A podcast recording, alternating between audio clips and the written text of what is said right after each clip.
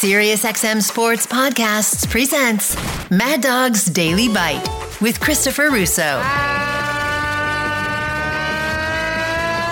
Good afternoon, everybody! We got to squeeze him in here, thank God. A New Rochelle tracked him down and Poughkeepsie, but we got him in the middle here. He's our main buddy, uh, Stephen A. Uh, straight shooter, a memoir of second chances at first takes. What's I- up, big time doggy? How are you? Now I'm, I'm- in your house. I'm in your house now, Yes, so. I, I, I've got I've got to capitulate to some. No, you don't have to capitulate. uh, it is great to see you. This is your second run today here at uh, Sirius. You did, of course, uh, Howard this morning. Yes, I did. Your first ever time with him, Yeah. right? And he was raving about it afterwards. Yeah, so he that- called me. Just called me about three minutes ago, Did he literally, really? to say Wow. that uh, you know, to say that uh, he thought I was spectacular and and all of this, all of these other superlatives. I was really honored that he felt that way. Well, how I about mean, that? Good for yes. you. No, no, he's uh, Howard's big time. And he speaks that way about you. That's a good thing. Yeah, I 100%. All right, now, uh, this wonderful memoir that came out uh, on Tuesday, you've been all over America since, and you're going to be all over America these next couple of days. Uh, straight uh, straight shooter. Uh, I'll, I'll do a couple little themes here, Mm-hmm. and I want you to comment. Number one, I am amazed that you still. At 50, what are you, 55? 55. 55 years of age, still refer to your mother as mommy. Yeah, yeah. I mean, uh, you know, that's a, you do it, you're 10, 12, whatever. you, Hollis Queens, way, way back, still, after she has been passed away for five years, still refer to her as mommy. How about that? I mean, she. She's the greatest woman I've ever known, man, and you know, and and my mother was very authoritative. Uh, it was not a democracy; it was her way. That was the way it was. Uh, if you were uh, her child in her house, and you know, and and you, you know, I c- call her ma, you call her ma, you call her mommy. I always called her mommy because we always had a special relationship, and I was always her baby boy, no matter what. Much to the chagrin of my sisters. Um, if my mother baked thirty beef patties, and they because it's two of my favorite dishes: beef patties and coconut tart. That's what the, the the the meals that I loved or the desserts that I loved from my mother. It could be 12 people in the house. She might make 30, 35. She'd literally shove aside 15 for me. Oh, wow. And everybody else had to split it. And my sisters used to look at me like, he's, this is ridiculous. You know, why does he have to get it? That's ridiculous. You're spoiling him. And I used to be like, yes. And I just used to smile. And to this very day, I'm that way, especially now with my sister Carmen, you- who you who you you've talked about and you talked to actually. Carmen is a sensational cook. Sensational. Well, you know, there's me and then there's everyone else. So You the get meals the that special- she I get the special, special care. All right. I like special treatment. So, mommy still means uh, you're going to take her lessons for the rest of your life. Always, mommy. All right. always. That's number one. Number two, wonderful job at your father's funeral. yeah. because you spoke to that pastor who Yeah. said, "Stevie, let's let's not do anything here that you're going to regret ten years from now. Mm. Right. Say what you got to say, make it therapeutic, but let's also remember, you know." That people don't want to hear somebody bashed Right. uh, uh, during a eulogy from their son at a Right. funeral. So you played it perfectly right down the middle. I thought that was interesting. It wasn't just it wasn't that simple, Dougie. What happened was is that my mother had passed away 14 months earlier. And I was first of all, I was very disgusted at her funeral because I had no idea that it was going to be in her church. And her church was very small. Well, I'm Stephen A. There's a whole bunch of people that's going to show up. Uh, you know, executives and people like that showing up to the funeral, you know, and, and no place to sit because it only seated like 120 people. I mean, the, the, my pastor, Pastor A.R. Bernard for the Christian Cultural Center, I mean, that, that, that, that, that place that he has seats about 10,000, you know, and I did not know that my mother had had a funeral uh, that had, and, you know, let everybody know that's what she wanted. And my sister Abigail was like, that's what she wants. That's what she 120 wants. seats, 120. 120 seats. And Abigail was like, that's what she wanted. I said, I would have convinced her otherwise. And I would have simply said to her, Mommy, people are going to show up and they're not going to have anywhere to sit. And they're going to be people that work that I work for. She'd have changed her mind instantly because she'd have wanted, she'd have thought it would have been embarrassing and she'd have changed it. Okay. So fast forward 14 months later, and because it was such a chaotic atmosphere and we didn't get a chance to celebrate my mother in the way that I wanted to, uh, when my father passed away, You had people that were going to show up to that, but I just felt like so much about him that was good came from my mother. And so I was going to use it as an opportunity to celebrate my my mother, but I was not going to be apologetic for whatever I said about him. And the pastor, Pastor A.R. Bernard, says to me, I understand. Let's talk about that. I get where you're coming from. He says, but there is such a thing as mercy. There is such a thing as forgiveness. You can tell your truth, you can be honest, but you can also be merciful. You can also be compassionate. And when I went up there to eulogize my father, I started off my eulogy by saying, because you know how people at funerals they all say they, they get a few words and they say something great and positive about them. Well, I went up there after all of those people had spoken, and I said, I heard everything everybody said, and you have a right to your feelings. Just know that his children have an entirely different view about him. And so everybody started like my cousin Derek just kneeled forward, like was hot. He couldn't believe. He's like, "Oh God, please, Steve, don't do this." I had neighbors that I grew up with whispering, "Steve, don't do this. Steve, don't do this. Please, don't do this, Steve." The whole bit. Brother-in-law nervous as hell. Everybody sweating bullets because they thought I was going to go off on my father. And I said, my father wasn't the greatest man in the world. I said, but I know I, I noticed something about my mother. Um, my mother never liked sports, never cared about it. But doggy, you'd appreciate this. She knew what a home run was. She knew what a fastball was. She knew what a no hitter was. She knew what a triple was. She knew what a strikeout was. She knew all of these things for one reason and one reason only my father. Watching Yankee game. And I said, my father. And I said, for my mother to love him that much, there must have been something special about him. And then I went into all the special qualities that he had and ended it by saying, no matter what, he's still my dad.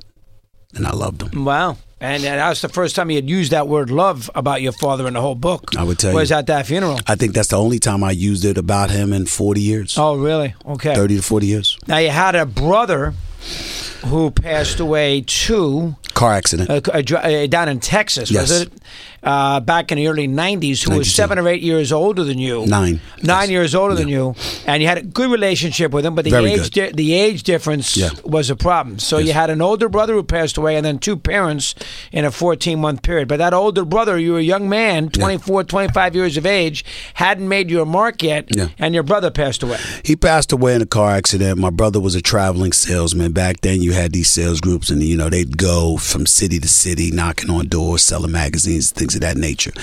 And there was a team of about fifteen people, and he was very successful. He was making six figures. He was living well. It was it was good, but every month they'd live in a different place. And so my brother had elevated himself to manager, and you know, you drive people to their location, let them go out there and work, and then you pick them up at the end of the day. That kind of thing was going on. And he was so tired that day that uh, in early October of 1992, about a week before my birthday, and he, uh, once he picked everybody up, he was sleepy. So he fell asleep, picked up about 12 or 13 people who fell asleep, one of those long vans. And apparently somebody was driving and they were fiddling with the radio and they took their eyes off the road. Somebody cut in front of them. He swerved out of control. Van flipped over multiple times. Of the 13 or 14 people, and I don't remember whether it was 13 or 14 specifically, but I know it was either one or the other. Of those people, my brother was the only one who was killed Oh, my goodness. because he was asleep and he didn't have an opportunity to brace himself Right. like everybody else did. And so that was a devastating moment, the most devastating moment for me at that time You in were in life. Greensboro at the time? Yes, I was. I was in Greensboro. I was living in Archdale, North Carolina, making fifteen thousand three hundred dollars a year uh, as an editorial assistant for the Greensboro News and Record, and I was writing in the evening for free. Uh, sort of, you know, just busting my chops, covering Pop Warner football, covering high school football, and high school basketball. So I was doing all of these things, and um, that's when it happened. And so, you know, it was a it was a hard, hard, hard pill because we had gotten very, very close. And just two months earlier was the last time I had seen him alive, which was in Georgetown.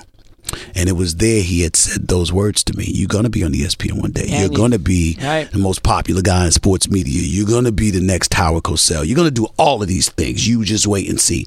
And it was two months before he passed away that he said that to me. And Stevie loves Howard Cosell. That's one of his idols. Which Absolutely. Is, which we'll get to that maybe if we get a chance. All right. How about Big House Gaines? Yeah. Uh, Winston Salem. You were a basketball player. You went down there. You had that little tryout. You made every shot known to Yes. man. So you kind of convinced him Yeah. that you can play. And then you got hurt Yep. before you really got a college career going. And Gaines, who was you know a big a father figure to you, Yes, and was. was annoyed when you left, and then you because you tra- you walked out, you were hurt, but they accepted you back. Give me a little rundown on Big House Gaines. Go ahead. iconic figure, played a role in integrating the sport of basketball.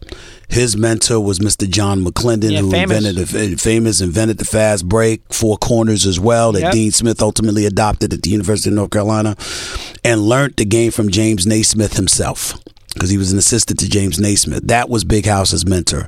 And when I was on the basketball team, they would both be there. I mean, sometimes John McClendon would show up, and he said, "You're the only guy that I've ever seen that literally becomes more it becomes less accurate the closer you are to the basket. he said the further away from the basket you are, the more you hit. Better the off you closer you are, the more you miss. I've never seen anything like it. And and coach Gaines would say, "You are the only boy that I have ever seen in my life that genuinely looks surprised when he misses." because I felt that I was that good of a shooter. Then I cracked my kneecap in half, and you know, and and and lost and, and had to leave school because my mother's insurance wouldn't pay for my rehabilitation in Carolina. So I had to leave school to come home because that was a Division two school. They didn't have the facilities, the medical, you know, access to the medical, the, the you know medical technology and all of this other stuff to pay for it anyway. And as a result, I had to leave school. And then when I thought I got healthy enough, I came back for my scholarship. And Coach Uh, they were Gaines- nice enough to take you back. 'cause you- well, it was hard. It was hard because Coach Gaines didn't really want to talk to me. He sent me to to Mr. Heinzman first, who was running the financial aid department, uh, who just tore into me big time and talked about how I quit on myself, I quit on the team, I quit on the school. He was like, hey, I, "You you spent all of this time convincing us you wanted to be more than just a basketball player, and the second basketball was jeopardized because of your health. You quit." And I, I can tell you that outside of, you know, my brother passing away, that was the only time I had cried in my adult life. I mean, I literally cried in the parking lot. I was so ashamed of myself when he broke it down to me how many people I had let down and how many people who had believed in me because when I left school, I just left abruptly because I was so depressed. You know, I had my girlfriend there at the time, I had my teammates. Uh, I loved being there because I'm a city guy and I was in the, uh, down south in the dorm and I was away from my family, my parents. I was loving every moment of it and what have you. I was so depressed that I had to leave that I left without saying goodbye to everybody. And what I didn't know was that Mr. Heinzman said, You were an honor roll student. We had an academic scholarship for you. But we didn't get a chance to tell you because you left and you wouldn't return our calls. Interesting lesson. Interesting lesson. All right, let's go to the story that you wrote, and I don't remember it, and I was here uh, in the early '90s, which really sort of spearheaded your career with the Daily News. Yeah. when you wrote that uh, inside cover story on the poor kid who was Carlton Hines. Carlton Hines, who got killed. Yeah.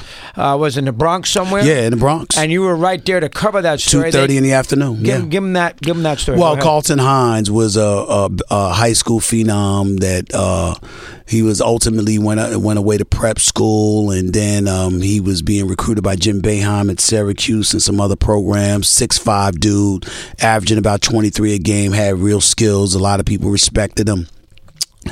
And apparently things didn't work out, and then he had ended up on the streets, you know, as a drug dealer. That's what they were saying about him. And so a guy walked up to him in 2.30 in the middle of the afternoon and and shot him in the head in broad daylight shot his friend in the leg and then went towards his friend to try to shoot him again but the friend even though he got shot in the leg somehow some managed to escape survive or whatever the guy turned around and went back to Carlton Hines and finished him off. And this is 2.30 in the afternoon broad daylight and what happened is that in the aftermath of his death, people wanted to know what happened. Um, I got access to his family. I interviewed his mother. She gave me pictures of him in the casket. She gave me a bunch of funeral pictures and other this all of this other stuff and gave riveting quotes and the police were saying one thing, she appeared to be in complete denial about what what kind of life he was living and that juxtaposition was basically the basis for my article. And so when I wrote it, the Daily News blew it up to two page in zone piece and an abundance of newspapers, including both in Philadelphia, the Philadelphia Inquirer and the Philadelphia Daily News, came calling for me to work for them. And my aspiration was to extend beyond being a high school reporter. I wanted to cover colleges and ultimately the pros. I wanted to be an NBA writer. And so that, so that, so that that's a this in the early part of your career. That's the most important story that you wrote. without question, early part of my career because that put everybody on notice that, you know, I could, you know, I pounded the pavement in the streets. I know a lot of street agents. You know, you got a lot of these guys that programs use to funnel money through and favors through and all of that. I knew all of them. I knew those guys. I knew coaches. I knew players. I knew family members. I knew I was just very. I've always been very connected to the streets. And then you went to the Inquirer in Philly. Yes. And got the 76ers beat Yes. after, two, after not too long. Yeah. And you loved Iverson and all those 76er teams, Larry Brown, everything. That's correct. And you and Iverson were or still are very still, tight. Still are very tight. We talk at least twice a month. That's my. That's, that's how he's like a little brother to me. Now, he crazy now. Make no mistake about it. He was covering him was a beat in and of itself. You know because he Yeah, was he hated just to practice, and you had to he find was, him. He was just buck wild. You had to find him. Um, you know, and I tell you this funny story. It was just hilarious. So Larry Brown is in Cleveland, Ohio. LeBron James rookie year, and Larry Brown is sitting there talking to reporters about all of this other stuff, and I say, Coach Allen Iverson is back in Philadelphia because he's hurt. He's missing this particular game, and I said, Coach, you know, when are you going to get another shooter to help Iverson out? Because he's the lone offensive threat that you have. Blah blah blah blah blah. Coach is surrounded by all these beat reporters. He says, he just looks at me and says, this interview's over and tells everybody to go away. Just everybody to go away. I don't feel like talking. So we turned off a tape recorder. We was walking away. Coach said, uh, not you. You stay right here. And said, all of y'all leave. I want to talk to Stephen by myself. So he's sitting on the bench and he said, sit down. I said, okay. He said, turn off your tape recorder. I turned off the tape recorder. He said, "Why are you going to ask me a question like that, Stephen? I mean, why are you wasting your time with that? You know he's not going to sh- pass the ball to anybody. It doesn't make any difference what kind of a shooter we get. He's not going to pass the ball anyway. Why did you ask me some question like that? That really ticks me off that you asked a question like that, Stephen. So I'm cracking up laughing because he goes into this tirade about how it makes no sense to get a a, a shooter because Allen Iverson's not going to pass him the ball anyway. The very next day, being the reporter I am, knowing that Larry Brown said that off the record, but it was off the record for print, it was something he wanted me to tell Iverson. I go to Iverson the next day, and I said, standing outside of Philadelphia College of Osteopathic Medicine, that was their practice facility. I said, I, I said, yo, man, Larry Brown has some things to say. He said, what he say, man? I said, I got it right. I said, I could have it on tape, but he told me to turn off the tape recorder, so I'm just going to quote you. He said, Doesn't matter whether you get a shooter or not. You ain't going to pass the ball anyway. and Iverson said, Turn your tape recorder on right now. I said, Yeah, all right. Turn it on. He said, 24 seconds in the shot clock, Stephen A., right? I said, Yep. He said, You take about seven, eight seconds to get past half court, right? I said, yeah, so that's when we get into our offense, right? Sure. He said, I pass that bad boy to, to Aaron McKie. He gives it to Tyrone Hill. He give it to Dikembe Mutombo. He throws it off. He throws it uh, uh, back to Eric Snow. He said, and they give it back to me with five seconds left. Well, evidently you didn't want to shoot the damn ball. What the hell you expect me to do? It with and I seconds. just cracked up laughing and stuff like that and wrote that article in the paper. It was just an example of the dichotomy that existed, the divide between him and Larry Brown. They were like oil and water. They both needed each other. They both knew it, knew it. They both hated it, and it was just crazy. They won an MVP for Larry Brown. They got to an NBA final. That's right. Keep that That's in mind. right. So all of that happened. Good job with Stephen A. Just getting started. Straight shooter, a memoir of second chances and first takes. We'll get to Skip Bayless and other things. George Bodenheimer, I know you love him. Yes. We'll have some fun. Straight shooter, Stephen A. Nice enough to come in the studio today and give us some time here, and he's been busy. Trust me when I say that. I did not realize that there were that many people on your first run through ESPN there, what, 10, 12 years ago? Yeah. That you. More like 15. 15, yeah, mm-hmm. yeah. 2008 or whatever it was. 2003 to 2009, and then I came back in 2011. Which we'll get to that second part, but I didn't realize there was a lot of friction between you bosses and how they wanted to run things and how you wanted to do things. Mm-hmm. And in a lot of ways, that kind of contributed here to that first demise in that period. I didn't know that there was that because I've never seen you like that, where there is this friction between you and producers. Right. Sounds like there was some of that. Well, that what, what, what it was was this. It wasn't so much about the way they run things. I'm very, I don't mind capitulation to things that I sign up for. If you come and you work for Mad Dog Russo, then you know what you're getting and you know what you signed up for. It's not for you to come in and then bitch and moan about what you signed up for. So I'm very particular about that. What would happen though is that here's where I am, and where here's where I combat racism, prejudice, or just marginalization, or whatever the case may be. I'm very particular about consistency. If I don't care how bad you treat me, if you treat everybody the same way, I'm good. I might not like it, but I won't call you unfair because you're consistent with how you treat folks. Where I get my backup against anyone is when I feel I'm being treated worse than somebody else who's either on my level or lesser in terms of their level of productivity. And so what would happen is, is that I'm looking at ESPN, I'm thinking about what I bring to the table, what I do, the hours that I put in, my commitment to excellence, how tirelessly I worked in pursuit of excellence, not just on behalf of myself, but for the company. And when it came time to get paid, I thought I deserved more than they offered. And when I turned it down, I like, all right, it'll be something that was revisited. But that wasn't the case.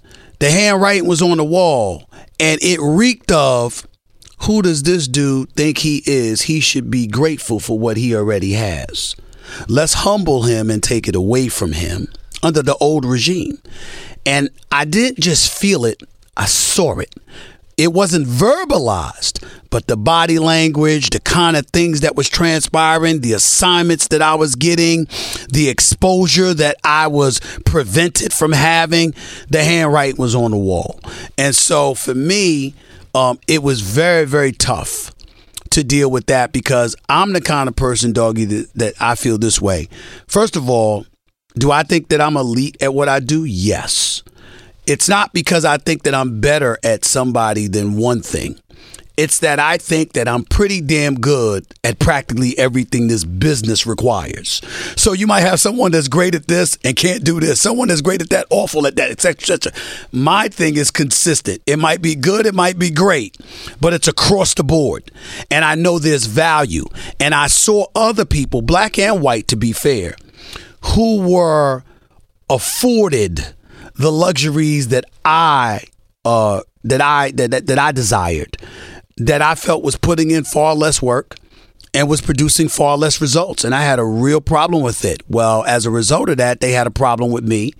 I verbalized how I feel, I felt rather, and the handwriting was on the wall. All right, that period there between that run and the run you're on now, Mm-hmm. you know, you did some Fox Radio thing. You go down to the St. Thomas to sort of get your head together. Yeah. I mean, you did it. You got, you made sure you talked to Skipper. You, you Bodenheimer sort of straightened you out a little bit. You had a good relationship with him. Great relationship. You had a two or three. I don't know how long. About a year. How long was the little break that you had between both gigs? It, it was oh between oh no no it was two years. Oh, it was two years. Yeah, yeah, yeah. And you talked, uh, you did the radio on Fox. So you were going from making $1.7 million a year? Is that what I went from making 1.3 million dollars a year to zero. I had nothing. And you're 42, 43 years This age. is it, yeah, exactly about 41 and a new father. First So or second child. First, and I was scared to death. Scared to death because when you, you listen, and I don't want to say black. If you are a man, I'm talking about a real man, a man that believes in providing for his family.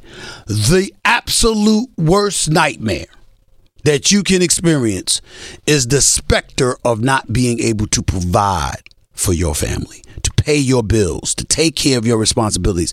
There is, for me, there is no worse feeling in the world. And to be confronted by that was the scariest thing that I've endured in my adult life. Because I was petrified that my career was over, that ESPN had cast me out, and they had sent the message we don't want him, and you shouldn't either. And I could not get a job in television, excuse me, for two years. I was not allowed, no one would bring me on television. Nobody. Not even did not even fu- not even BET or TV One. No one wouldn't touch me. And so I felt blackballed. And, you know, I, I had to look myself in the face, recognize what I did wrong, determine, focus and determine myself to come back with a vengeance and to make sure that I never positioned myself for something like this to ever happen to me again. What did you do wrong that you learned? First of all, the number one thing that I did was I didn't understand my business. Um, ratings, revenue, these are pertinent things. Popularity. What's the true definition of popularity? For me, I used to think it was people screaming my names in the streets. It was the billboards that you saw hanging up in Times Square, on a bus stop, or whatever the case may be, on sides of buses. All of that has happened for me. No, ratings and revenue. What kind of numbers do you generate in terms of an audience? And what kind of numbers do you generate in terms of profit? That's the language that I did not know. And so when I wanted more money, I was in no position to argue with ESPN about why you didn't give me more money because I didn't have the knowledge of what my true value was. And I didn't master my business. That made them the masters of my business in a position to define and clarify for themselves what my worth was. And so when I was gone, I realized that. Also realized that those who had the golden rule is those who have the gold make the rules. And you don't own it, they do. You're not the boss, they are. And if they tell you this is what they want, this is what they define as success, this is what they find as a comfortable as opposed to a cancerous environment, that's what they see. And George Bodenheimer taught me that because he was like, I know how I feel about you. I love you. He said, but people who work under me, who are over you, who are in a position of influence, feel this way about you. They say that about you. And you have to understand that no matter what your perception is about yourself, they have a right to have their own perception. And you have to maneuver your way through that. And so I didn't listen the first time he told me that as intently as I listened once they let me go. Wow. And when all of that happened, I made up my mind these were mistakes that I were not I was not going to make again. So when I finally came back in 2011, I was armed and dangerous because I had committed myself in that 2-year absence from television to mastering my business, knowing my market value, having an idea about it, paying attention to the ratings, having, you know, getting some inside intel on the revenue that I was generating, et cetera, et cetera. And lo and behold, in 2015, when I came for one negotiation, 2017, when I came for another, 2019, when I came for another, I was considerably better at the negotiating table. And not only that, nothing that, that that I asked for did they find offensive because I had facts that said this is my worth. So because I bring this to the table, I believe I deserve this. Didn't always get it, but there was no animus. So you brought actual information, That's right. ratings, how much your spots cost. I knew it all. Not necessarily what the spots cost. I knew how much money I was generating. Like I'm not supposed to know. I'm talking to you. That, I'm telling you this right now. I can assure you they're not happy. ESPN happy about it because they know I have an idea of what my worth is. Like for one time, I don't know if y'all recall this. There was a time when ESPN laid some folks off. Okay, and I'm not talking about ESPN. I'm talking about the business. I'm using this to as a microcosm to un- let people understand the business. Some dude that writes for Sports Illustrated, digital, or whatever, decides, and he was an author, he was a best-selling author. He decides to go on some diatribe in a column about how certain people will let go, but this guy Stephen A. Smith is here. I dedicated 15 minutes on my radio show to going in on this dude. Oh, really? And what I said was, who the hell are you? Where, where, I thought you were a reporter. Do your homework. I said, excuse me, I ain't talking about anybody else, but I bring in numbers. I, I, I help facilitate people getting hired. I help people keep their jobs. I generate revenue. And that's something that I would say to you proudly. I don't give a damn how anybody feels about it. I will not apologize for publicly taking that stance. I am a liability to no corporation. I am an asset because I work diligently to be an asset. I generate money. So when I sit up there and I ask for something, well, guess what? I might have asked for 12, but if I'm bringing in over 150, what's wrong? If I ask for 15 and I'm bringing in over 175, what's wrong? If I ask for 20 million and I'm bringing in over 200 million, what's wrong? What I'm saying to you is you don't have to give it to me. And I understand any business that says, I won't give that to you. I'm saying that as a talent, I have the right to ask for it if I know or have an idea what my worth is. And when you talk to corporations, when you talk to business people, they're never offended by business.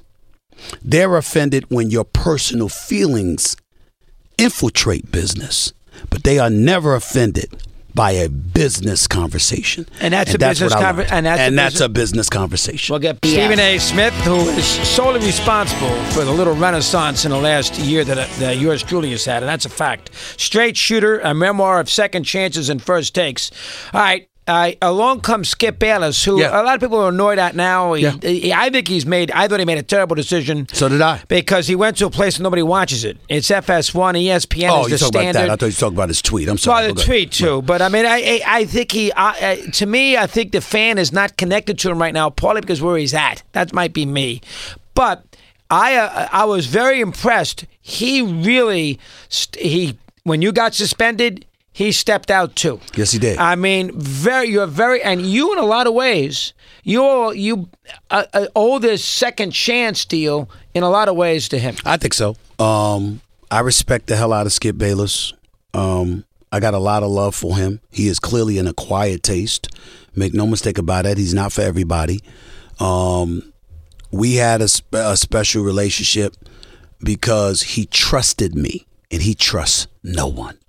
I mean, outside of his wife Ernestine, I don't know if there's another human being on the planet that Skip trusts other than me. And with me, it's only about 50% of the time. That's just the way he's built. And I would tell you that, you know, doing the show, I could not have gotten on first take if he if it was not for him. He was the one that went to Jamie Horowitz, who was the boss of First Take, and pushed for me to be on the show. And when I did the show with him, it was an instant success. Uh, one month after I arrived, we were number one, and we haven't moved from our number one position in 11 years. Um, some people would say I'm the common denominator for that. It happened with me. I was number one when we were number one when I arrived. We stayed number one after he left. All of that other stuff. I'm not one of those who takes credit away from those who are innovative enough to come up with those ideas. I would not have been on First Take if it were not for Skip Bayless. So Skip Bayless will always be synonymous with me in that regard. Um, and the way he stood up for me when I got suspended over the whole Ray Rice situation, refusing to come on the air, um, that just cemented our brotherhood forever. But I often tell people, don't get it twisted. Yeah, I love him. But you want to beat him. But but not well. I, yeah, I intend to. I have been, and I'm, and you know, my that's no disrespect. Whether it's him or anybody, anybody that gets in my way, I'm trying to beat. Okay, if Mad Dog Russo had a morning television show at 10 a.m., I try to take you out too, and I love you. Okay, that's just the way that I am. But I would tell you that, you know, for me, you know, when he stood up for me, and refused to come back to work until I got back from my suspension because he felt it was undeserved. That really, really resonated with me. But it doesn't stop me from disagreeing with him. I disagree with him all the time. Uh, I disagree with him 95% of the time. That's what made the show so successful. Because he means what he says. He ain't playing. The And- LeBron and stuff, and all- everything, everything. It's not a gag to get people going? No, man, he means this stuff, man. And don't get me wrong, he might mean it for those reasons you're talking about. He's a natural born contrarian. He is somebody that hates flowing along with conventional wisdom. Anything that allows him in his mind's eye to deviate from that, he will do and mean it. And that's what made my job with him so wonderful because we didn't even have to talk. I knew we would. You could literally pop a subject up at the drop of a hat, and we wouldn't agree. We just don't think alike, and so because of that, it was just a natural, uh, born debate tandem and and I'll always appreciate him for that. I've moved on from all of that now. It's it's it's my show. It's more of a friendly environment. You're Yes. still looking for the debate, but everybody wants to go kumbaya at the end of the day. Well, this is in the a thing. certain degree. Well, let me say this: it's an atmosphere I created, and it's purposeful. Let me explain why. I think the world has become so divisive and so incendiary in so many ways that it's important to show people. I don't agree with a damn thing Mad Dog is saying right now, but I love him. You know, there's nothing wrong with that. I'm telling you right now, First Take has never been more popular than it is right now. And I'm not gonna act like I deserve credit for it. Yeah, I, I, I'm I'm I'm the star of the show. Yeah, everybody that's there is because of me. But you, Swagu, Ryan Clark, Keyshawn Johnson, Kimberly Martin, Dominique Foxworth, Dan Orlovsky, uh, uh, you know Michael Irvin. I mean everybody every single Mina Kimes, everyone, every single contributor I brought on First Take has delivered gold. Every one of y'all. Not one of y'all have let me down. We all get along. We all attack each other and we have a blast doing it. That's the show. It's called Entertainment Sports Programming Network for a reason. Let's have a good time. And that's why Troy Aikman will come on the show when we're in Tampa. That's why Michael Irvin would be up there singing and sweating and doing all this kind of stuff. It's why Swagu will fly home in the middle of the night from Tampa just to be on the set at 10 a.m. It's why Greeny and Wilbon and everybody else in between come on the show. It's it's fun. We're not trying to sit up there and be contentious in a negative way. There is such a thing as positive contention, and we have that on first take. well, they made a decision. They made the contract choice with you first, and then left Skip. Uh, they hung him out. The, well, and I and I and I completely and emphatically disagreed with that decision. Skip deserved to remain. Skip deserved. He did, and I told Skip this to his face. He didn't deserve more money than me, but not because of first take. He deserved more money from me than me for doing first take. But I do a host of other things that I should get paid for. So in that regard, I felt that I should get paid more than him because of all the work that I've done. countdown But he, that. but he deserved well, more they- money for first take. But they made a choice. Yeah, he made a choice. They knew that they had. But I didn't hot- know that. Well, no, none of us Yeah, did. I didn't well, know I didn't follow it that carefully. right. But they had a hot hand in you. Yeah. You had resurrected your, you know, that Yes. issue there, that Yeah. uh, your career, so to speak. Yeah. And they said, you know what? I'm going to pay him this. We don't have to pay the both of them. All right, we'll be hurt a little bit. You brought Max in, didn't quite work out. Right. We'll have to figure out how we're going to do this. But as long as we have him there, we'll have a show. yes. So we'll save the seven or eight million that it's going to cost us to bring the other guy back. So we'll live with him leaving as long as we have Stephen A. That is fact. That's what they did. That's what they did. I mean, I can I can sugarcoat it anyway, um, any way I want to, but that's what it comes down to. They made that decision. It was highly offensive to Skip Bayless that they didn't take care of him. And he way obviously didn't he see it felt, coming. He felt he felt they didn't take care of him the way that he wanted them to take care of Right. him. But in fairness to ESPN, there was a guy by the name of Jamie Horowitz who was the former boss at First Take that was now the boss at FS1, and he offered Skip reportedly 30 million with a 6 million dollar signing bonus. I guess you got to sign that. And I'm talking about that was at least 6 times more than Skip was making at ESPN. So when you look at it from that perspective, I, I can't I, I don't think ESPN could have done anything to keep Skip under those circumstances. I don't think they, there's anything they could have done. But what I will tell you is that at the end of the day, that I feel like Skip I wanted us to be a team for years to come. We were number one and climbing. Um, and it's it's unfortunate that you know it worked out that way. But I would be lying if it, at this place that I'm in right now, I'm in the best place that I've been in in my career. More so than you were seven or eight years ago. Even yeah, I mean, as much as I love him and and and love a lot of things that I was doing in the past, the fact of the matter is, right now, how First Take is thriving, what the show is about, the relationships that I have with all the people that I work with and the people that I work for. I have never been in a better situation in my career than I'm in right now. Well, that is one soundbite that the ESPN bosses will like. I can promise you. Well, I mean, whether they Man, like, uh, send it to them there, It's just, it's just, it's just, it just happens to be fact.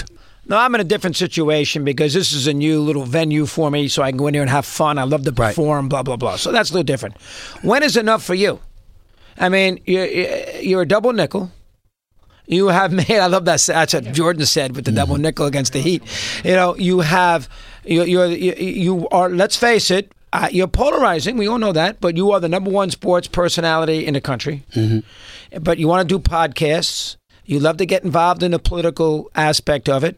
You got this book. I can. You're totally into this book. When are you going to say, you know what? Geez, I've done enough. I proved to my father and my mother that I can do this. Maybe I come back. I do the two hours every day. I I, I do the NBA because I love that, mm-hmm. and I take it a little easy. You're going as a guy right now who's starting his career instead of a guy right now who has already been successful in your career. Well, when do you make that determination? Let me say this I gotta you. move. I gotta take it easy. Something soon, soon, and I'll tell you why. Something has happened to me, particularly since I had COVID last year. Um, I'm not tired. My passion hasn't dissipated. But what has happened is is that I have this feeling that when I'm working and I'm successful and I'm winning, everyone's clacking champagne glasses at my party but me. I'm not enjoying the fruits of my labor as much as I would like. Um I don't get to LA as much as I'd like. He loves L.A. Miami I'm not, too. I, I'm not in the sunshine and the warmth as much as I would like to be. Um, I have to make a decision. I've got two years, two and a half years left on my deal. I mean, do you really I- need to I- do a I- podcast? Listen, is well, it that well, important? Well, well, it is important to me because I own it. It's mine. It's not for ESPN. It's not for anybody else. I own and operate it, and as a result of it, you know, I own the IP. I own the masters. I own the RSS feed, which means it's not just the profits. I get to do what I want to do, and I get to tape it when I want to tape it. I get to work when I want to work. so it hasn't gotten in the way Right. yet. It hasn't gotten in the way. But I got to ask, listen, you know what? You got people, they look at actors and actresses, Denzel and Morgan Freeman and Will Smith and all of these other people. You know who I'm fans of? Jerry Bruckheimer, Dick Wolf, the executive like that. producer. The executive producers. I have aspirations to create content. I have aspirations to, to you know, the only thing that I have a desire, I never want to detach myself from sports. I want to speak when I want to speak, so I always want to be in sports in that regard. But I really have a desire to do late night. you I want mean, to you want I- to do late night? I think I think that I could. be, Arsenio I- Hall gave I- it a shot. I, I think that I could be Arsenio Hall Part Two. I think that I I have the potential to be the heir apparent to Jimmy Kimmel. You know, I think I, I'd like to be. I'd like my own late night. I want to make people laugh. I want to make people have a good time. I want to. I want people to know I'm not always this guy that's got to be contentious and I got to debate and I got to tell you about X, Y, Z. I like listening. I like laughing. I like having a good time. You know, I like doing open mic. I hope to. I hope Saturday Night Live calls me one day to, to host Saturday Night Live one night. yet? I've never done it. I hope that happens. I mean, I have aspirations for these things. I don't want to leave ESPN. I don't want to stop. The only thing I hate about First Take is getting up early in the morning to do it. Once I'm there at 10 a.m., I'm fine. Those 7:30 conference But calls those- are funny. But those yeah, yeah. but getting up that early, it does get on my damn nerves sometimes. That's all. But if, if, if in a perfect world for me, I would be able to start a little bit later doing sports, and I wouldn't be limited to it. And the way that I look at ESPN is that I'm so incredibly grateful and happy with, with everything they've done for me, but I also know that I've done a lot for the network. And for me, we're owned by Walt Disney, the largest distributor of content in the world. And I'm going to be really interested in seeing what opportunities are available to me in the next year. And you're close years. to Iger, right? Yeah. Oh, that's my guy right there. I mean, that, that's the bad part about all of this. I mean, if there's a guy that's very, very difficult for me to say no to, it's him. I love the man. I revere him. I think he's the greatest executive I've ever seen. And I think that the fact that he's back at Disney um, is just going to do wonders for us. He is the Michael Jordan of executives, doggy. I'm telling you, he walks into a room it's automatic. I, I, you've got to see it to believe it. There's Iger, and then there's everyone else in my eyes. He is something special, and the fact that he's gotten to know me personally. Um, and has counseled me on things in the past, has guided me. He's the reason I hosted Jimmy Kimmel that night. Oh, really? He's the one that made that happen. This is who this man is. And so, with the visionary that he is, I'm really interested in seeing whatever the future holds because he's a visionary. You'll be successful at it. Great job at the book. We'll see you Straight next shooter. Week. All right, big guy. Thank you, buddy. Want more Chris Russo? Listen to Mad Dog Unleashed weekdays from 3 to 6 p.m. Eastern on Mad Dog Sports Radio, Sirius XM Channel 82. Bite is part of the SiriusXM Sports Podcast Network. If you've enjoyed this episode and want to hear more, please give a five star rating and leave a review. Subscribe today wherever you stream your podcasts.